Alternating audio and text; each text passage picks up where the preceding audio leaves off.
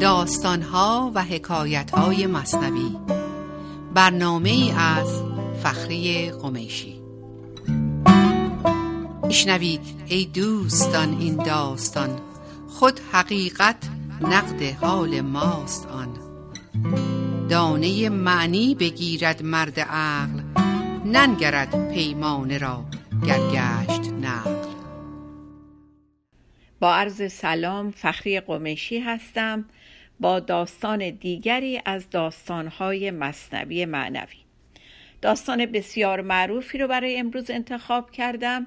داستان موسا و شبان از دفتر دوم از سطر 1720 داستان مفصله و من تصمیم دارم قسمتی رو در این هفته و قسمت باقی داستان رو الله در هفته آینده خدمتتون عرض کنم. دید موسا یک شبانی را به راه کو همی گفت ای گزیننده اله.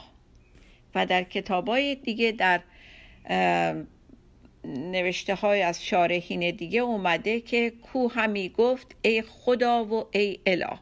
ولی ای گزیننده اله مطابقت می‌کنه با نسخه نیکلسون در قونیه به هر حال یعنی حضرت موسی در بیابان با یک شبانی روبرو شد که او داشت این عبارت رو می‌گفت که ای خدایی که هر کسی را بخواهی انتخاب می‌کنی.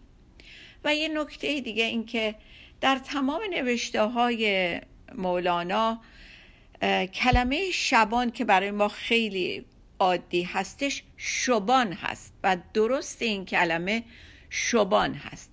ولی از اونجایی که به گوش خیلی معنوس نیست ما شبان میگیم ولی اصلش شبان هست با زمه تو کجایی تا شوم من چاکرت؟ چارقت دوزم کنم شان سرت. خب داشت اینجوری با خدا درد دل و عبادت می‌کرد. جامعت شویم شپشهات کشم شیر پیشت آورم ای محتشم. و باز بنا به برداشت های خودش و تصوری که از خدا داشت برای خودش میگه لباسات رو بشورم و حتی شپش های سرت رو بگیرم و بکشم و از بزهام شیر بدوشم و پیشت بیارم بگذارم ای بزرگوار. دستکت بوسم بمالم پایکت وقت خواب آید بروبم جایکت. دستاتو ببوسم پات رو مالش بدم و وقتی که موقع خواب شد من زیر تو جارو کنم و رخت خواب تو مرتب کنم. و در نهایت میگه ای فدای تو همه بزهای من ای بیادت هی هی و هی های من. یعنی دار و ندارم رو از توانایی هام و از مالم و می‌خوام در راه تو بدم و همه هایوهوی من همه نیزدن من صحبت من حرف دل من همه و همه اینها با یاد توه. خب حضرت موسی که داره اینو میشنوه خیلی براش غیر باورانه است. این نوع نیایش کردن و مولانا میفرمایند این نمت بیهوده می‌گفت آن شبان. گفت موسا با کی هستین ای فلان؟ حضرت موسی میگه که این حرفای بی حاصل و یاوه چیه که می‌زنه این شبان؟ این چوپان با کیه مخاطبش کیه داره این چیزا رو میگه؟ خب الان متوجه شدیم که این چوپان این شبان یک خدای تجسمی داره با اون چی که درک خودش بهش نشون داده. خدایی است به شکل یک انسان و با درجه والاتر و قادرتر ولی دارای همون خصوصیات یک بشر هستش که می‌خوره میخوابه لباس داره پا داره کفش باید بپوشه و موقع خواب باید جاش تمیز باشه و تمام خصوصیاتی که می‌تونه یک انسان داشته باشه در نظر این چوپان مجسم هست به استثنای اینکه یا به علاوه اینکه باور داره که خدا قدرتی والاتر از قدرت یک بشر داره و اون اول میگه که تو قادر هستی هر کسی رو بخوای انتخاب بکنی خب این سوال رو که موسا از شبان می‌کنه حالا نگاه کنیم به جوابهای این چوپان. گفت با آن کس که ما را آفرید این زمین و چرخ از او آمد پدید. یعنی ببینید اینجا این چوپان کاملا واقف هست که این یک نیروی برتریه که ما را آفریده و قادر زمین و آسمان رو هم بیافرینه. یعنی عظمت خدا رو می‌دونه. فقط تصور جسمی ازش داره. گفت موسا های بس مدبر شدی. خود مسلمان ناشده کافر شدی. این چه ژاژ است و چه کفر است و فشار؟ پنبه ای اندر دهان خود فشار. گند کفر تو جهان را گنده کرد. کفر تو دیبای دین را ژنده کرد. وقتی که موسا جواب رو میشنوه بهش میگه که خیلی تو داری حرفای بد عاقبتی می‌زنی و این حرفا ما رو به سیه روزی میکشونه. نه تنها خودتو بلکه اطرافیانت رو. و تو هنوز مسلمان نشده کافر شدی. این چه حرفای بدیه این چه جاش خواهیدنه که داری می‌زنی؟ این چه جور کفر گفتنه و چه جور هزیانه که میگی؟ یه پنبه تو دهن خودت فرو کن که صدات از گلود نیاد بیرون. برای اینکه این حرفای تو کفر مطلقه و بوی گند میده و اینقدر این کفر تو عمیقه که حریر و پارچه لطیف دین رو ژنده و پاره می‌کنه. گر نبندی زین سخن تو حلق را آتشی آید بسوزد خلق را. آتشی گر نامد است این دود چیست؟ جان سیه گشته روان مردود چیست؟ میگه که اگه دهنتو نبندی از این نوع حرف ها آتشی به پا میشه که نه تنها خودت بلکه همه خلق رو میسوزونه. و تقریبا این آتش در شرف شعله ور شدن هست. چون من دودش رو دارم می‌بینم. و دودی که من می‌بینم همین چیزی هست که باعث شده جان تو روح تو سیاه و آلوده شده و روانت رد شده مردود شده. ولی اگه توی آدم سالم بودی که این حرفا از دهنت بیرون نمی اومد گر همی دانی که یزدان داور است ژاژ و گستاخی تو را چون باور است. میگه اگه تو می‌دونی که خدا چه جایگاهی داره پس این حرفای نابخردانه و گستاخانه چیه که از دهنت در میاد؟ دوستی بیخرد خود دشمنی است. حق تعالی زین چنین خدمت غنی میگه که دوستی تو از روی حماقته و این بدتر از دشمنی کردن هست در حق پروردگار. از اون گذشته حق تعالی به چنین خدمت هایی که تو داری بهش ارائه میدی احتیاج نداره که تو بیای نمی‌دونم دستشو ببوسی پاشو بمالی نمی‌دونم سرشو بجوری. و احتیاجی به این خدمت های تو نداره. با که می‌گویی تو این؟ با اما خال جسم و حاجت در صفات زلجلال میگه این حرفای تو مثل یا این نوع حرف زدن تو مثل این میمونه که مخاطبت امو داییته اما خال امو داییت هستن. و جسم و حاجت از صفات پروردگار نیست. شیر او دوشد که در نشو و نماست چارق او پوشد که او محتاج پاست. تو می‌خوای شیر ببریش؟ خدا که احتیاج به تغذیه کردن نداره احتیاج به نشو و نما نداره. می‌خوای چارقش رو بدوزی یا پاش کنی؟ اون که محتاج پا نیستش. و برای بندهش این گفتگو آنکه حق گفت او من است و من خودو میگه که اگر این حرفا رو داری می‌زنی برای اون بنده ای که حکم خدایی پیدا کرده بوده این اون نیستش. تو اشتباه می‌کنی. اینجوری که حرف می‌زنی همون برای اموداییت خوبه. حتما شنیدی که بعضی از مخلوقات خدا رو در حد خدایی ما قبول داریم. ولی اونا هم احتیاجی به این کارای تو ندارن. باز یک مثالی هست که میگن که یک روز خدا گله می‌کنه از یک بندش در روز قیامت که بهش میگه من وقتی مریض بودم تو به دیدن من نیومدی. و اون بنده میگه که خدایا تو که مریض نمیشی که من به دیدن تو باید میومدم. میگه همسایه تو که مریض بود من اونجا در دل اون بودم. اگه میومدی عیادت همسایت حتما من اونجا می‌دیدی. و برای اینکه در انتهای این قسمت یک مزاح کوچیکی کرده باشم شاید اون داستان کر و بیمار یکی دو هفته پیش و اگه به خاطر داشته باشین شاید اون همسایه کر این داستان رو شنیده بود که بلند شد و رفت عیادت همسایه بیمارش. به هر حال خب با ما باشید. با یه تنفس کوتاه تا برگردیم برای قسمت دوم داستان.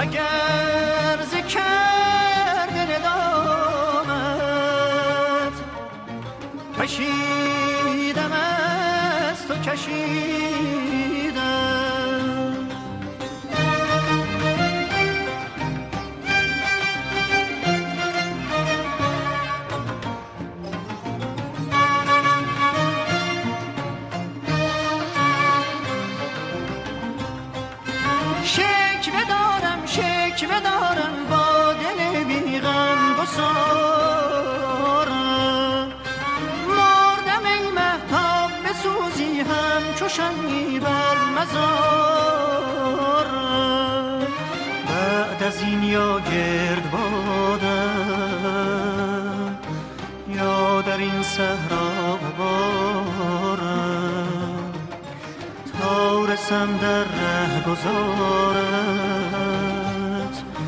یا رسی در ره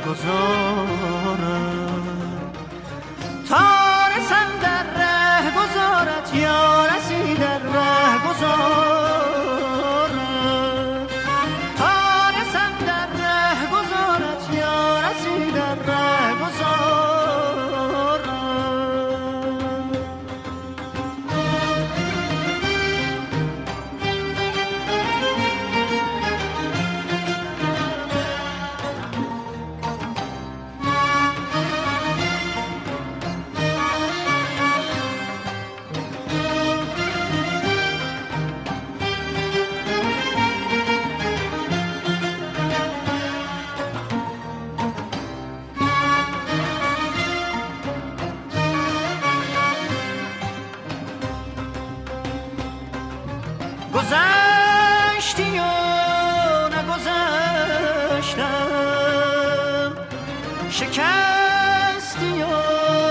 نشکستم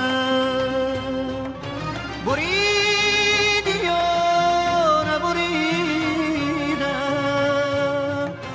گسستی و نگسستم؟ اگر که خانه بدوشم اگر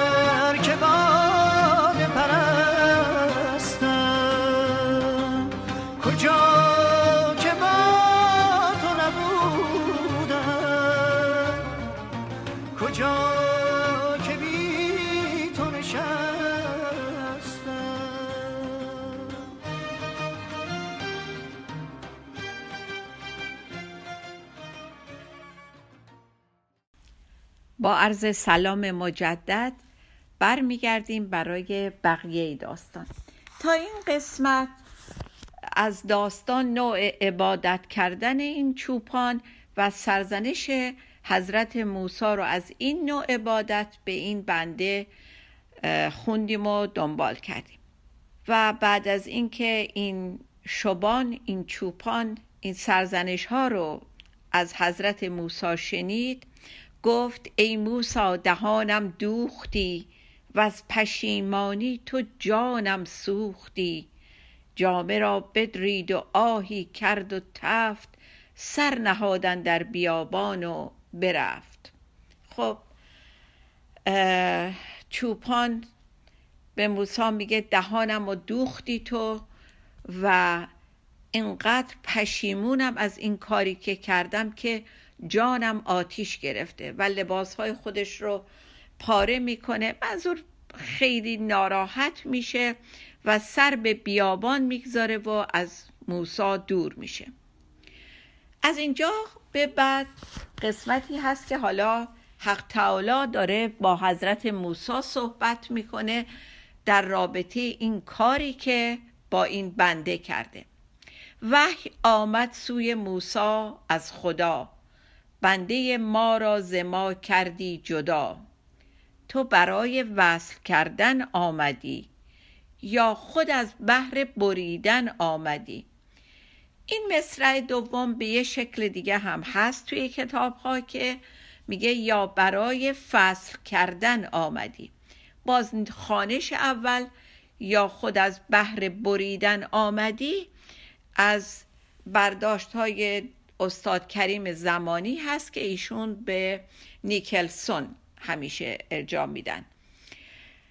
به هر حال منظور اینه که پروردگار حضرت موسی رو خطاب می‌کنه که وظیفه تو چیز دیگه ای بوده. تو فرستاده شدی بین بنده های من برای اینکه اونها رو رابطهشون رو با من محکمتر بکنی. تو معمولیتت این نبوده که جدایی ایجاد کنی. تا توانی پا منه اندر فراق. ابقز الاشیاء اندی الطلاق. میفرماید بهش که تا اونجایی که ممکنه پات رو در کاری که باعث دوری و جدایی بشه نگذار. وارد هیچ جریانی که باعث جدایی و نفاق بشه. وارد نشو پاتو نگذار وسط. و بدترین و سیاهترین چیزها طلاق هستش. و باز از یک جای دیگه میفرمایند که در بین کارهای قانونی خدا طلاق بدترینه. و میفرماید که آیا ما جدایی انگیز شده ایم یعنی ما عاملی شدیم که جدایی ایجاد بکنیم و پروردگار به شدت با این کار داره مخالفتش رو نشون میده. و باز ادامه می‌داد و رو به موسا می‌کنن میفرمایند که هر کسی را سیرتی بنهادم هر کسی را اصطلاحی دادم خداوند به موسی میفرماید که برای هر کسی من یک نوع چیز در نظر گرفتم یک نوع روش یک نوع کلام یک نوع احکام. من برای هر کس یه چیزی رو پسندیدم و زیبایی دنیا به این اختلافاتش هستش. در حق او مدح و در حق تو زم در حق او شهد و در حق تو سم. میگه این عبارتی عبادتی که داشت این چوپان می‌کرد پیش خودش مدح و سنا بود ولی به نظر تو خیلی نکوهیده و مزموم بود. به زبون اون شهد و قند و شکر میومد این کلمات ولی در جان تو مثل سم بود. از اون گذشته ما بری از پاک و ناپاکی همه از گرانجانی و چالاکی همه. بعد خدا میفرماید که تو چرا بر من نگران هستی؟ ما بری هستیم مبرا هستیم از هر پاکی و ناپاکی و از تن سنگین و تن چابک. اینا هیچ کدوم در حال ما تأثیری نداره.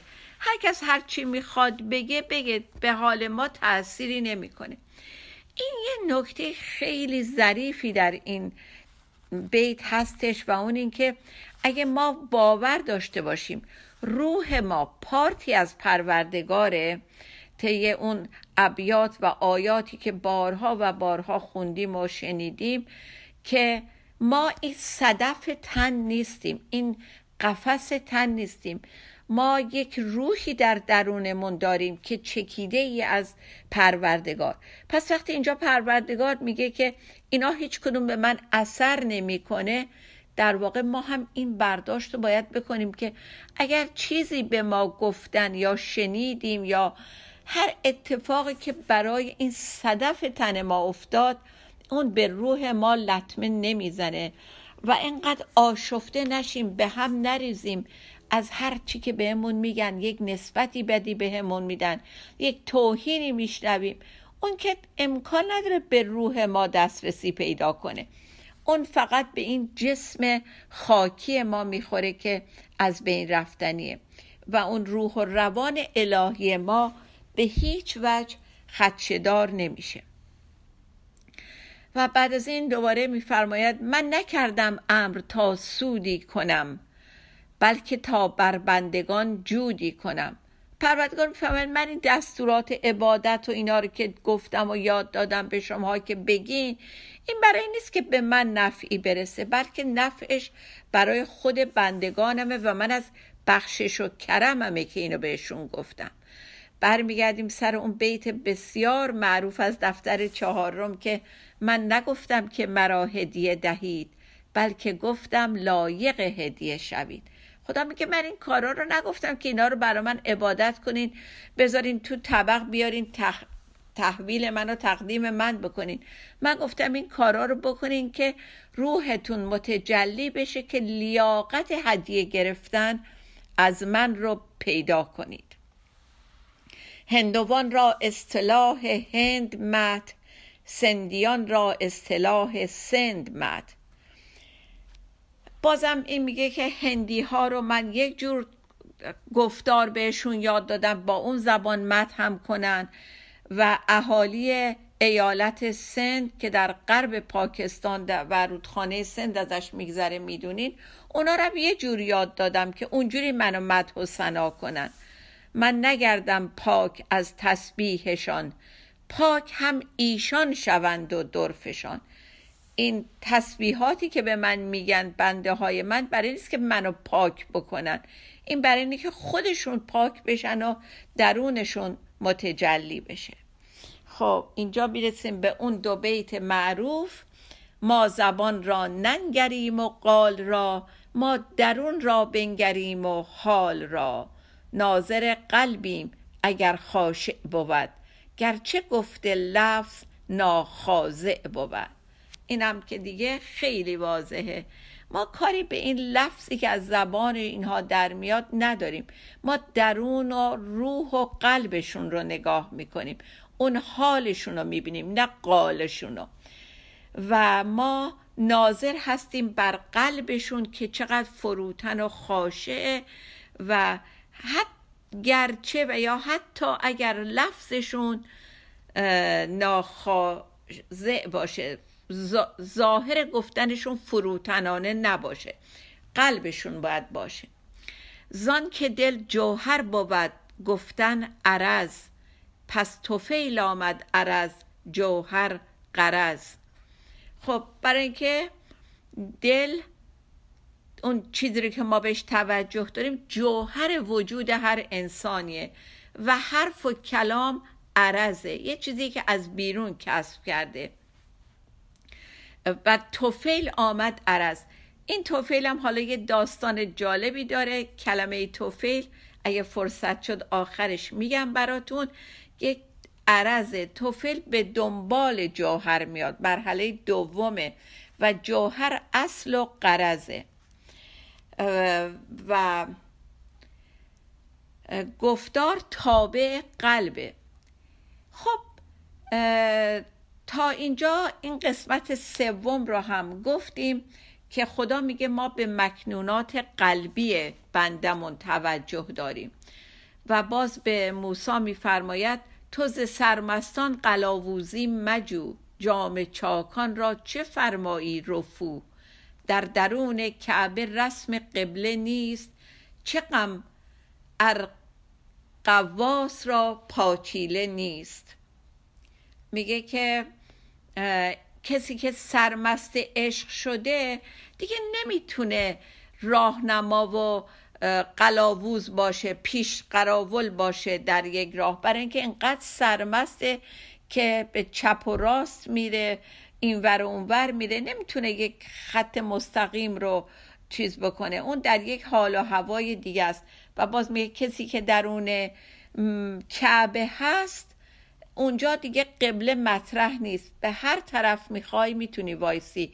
مثل اینه که تو به یه قواس بگی چرا کفش پات نیست. اون احتیاجی به پاچیله یا کفش نداره. و آخرین بیت که ملت عشق از همه دینها جداست عاشقان را ملت و مذهب خداست. آدم عاشق تابع هیچ اصل و قاعده شرعی نیستش. لعل را, گوه... لعل را گر مهر نبود باک نیست. عشق در دریای غم غمناک نیست. یک گوهر واقعی احتیاج نداره روش مهر زده باشن که این واقعیه. اون واقعیتش یه جای دیگه ثابت میشه و آدم عاشق وقتی که در دریای عشق هست دیگه غمناکی رو حس نمی‌کنه. خب مثل که یک ثانیه وقت داریم یک دقیقه وقت داریم که داستان توفیل رو بگم. میگن یه نفر داشتش می‌رفت مهمونی یه کسی رسید بهش گفت میشه منم بیام باد مهمونی؟ گفت خب اگه گفتم تو کی هستی؟ صابخونه پرسید. چی بگم؟ گفت بگو این توفیلیه. رفتن جلوتر یکی دیگه رسید گفت منم ببرین. گفت خب اگه پرسید صابخونه این کیه؟ بگو این قفیلیه. نفر سوم بهشون رسید و گفت منم ببرین. گفتش خب تو رو چی بگم؟ گفت صابخونه منو می‌شناسه خودش. خیلی رسیدن و دم در صابخونه پرسید آقا این کیه؟ باهات اومده. گفت این توفیلیه. یعنی این پسونده این دومیه منه. گفت خب این یکی کیه؟ گفت اینم قفیلیه. گفت خب این پدر سوخته کیه؟ ببخشیم با خودت آوردی. مهمون سومی گفت دیدی گفتم منو می‌شناسه خودش. خب. الله که از این داستان هم خوشتون اومده باشه و تا هفته آینده با این بیت زیبایی که برای این ماه انتخاب کردیم تموم می‌کنیم. هزار ابر عنایت در آسمان رضاست. اگر ببارم از آن ابر بر سرت بارم. شاد و بی توقع بمانیم. خدا نگهد